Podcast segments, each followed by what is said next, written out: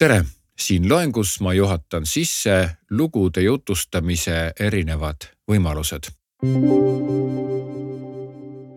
Need on vaatenurgad, tegelase vaatenurk, olukorra vaatenurk, mina vaatenurk ja viimaks personifikatsioon.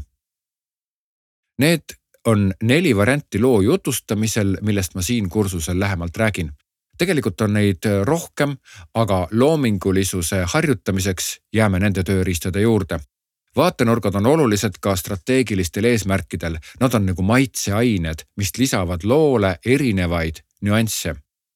vaatenurkade teadmine annab ka loominguliselt laiemad võimalused ühte ja sama lugu erinevatest aspektidest rääkida.